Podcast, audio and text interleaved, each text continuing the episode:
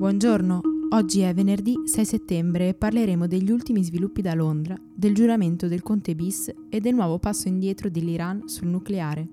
Questa è la nostra visione del mondo in 4 minuti.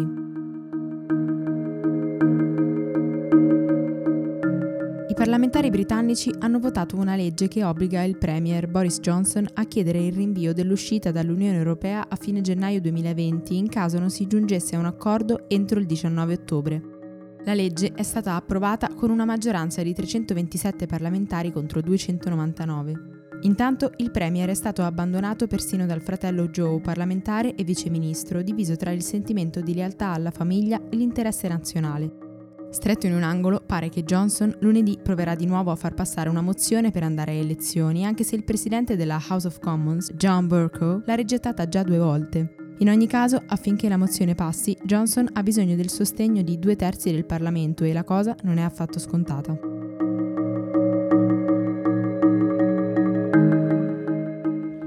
L'anno 2019, il giorno 5 del mese di settembre in Roma, nel Palazzo del Quirinale, nelle mani del Presidente della Repubblica, ai sensi dell'articolo 93 della Costituzione, prestano giuramento il professor avvocato Giuseppe Conte, Presidente del Consiglio dei Ministri.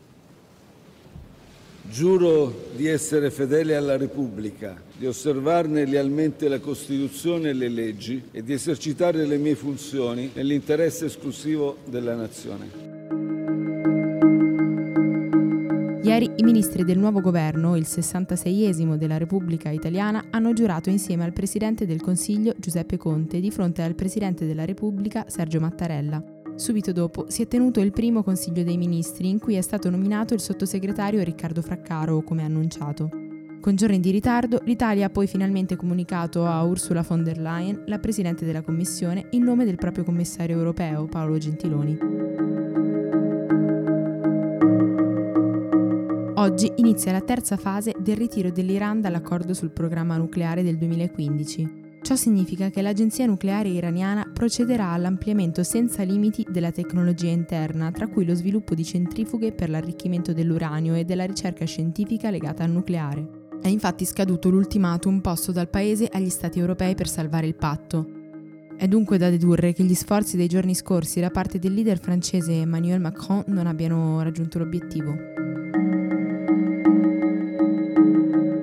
Ieri nel centro di Kabul un attentato suicida rivendicato dai talebani ha provocato la morte di almeno 10 persone, mentre altre 40 sono rimaste ferite. Secondo le autorità, l'attacco è avvenuto in un'area vicina al quartier generale della Nato e all'ambasciata statunitense in Afghanistan.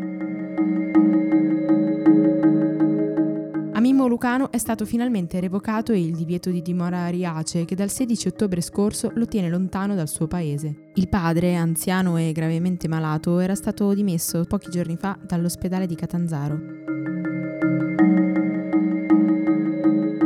Per oggi è tutto. Da Antonella Serrecchia e Rosa Uliassi, a lunedì.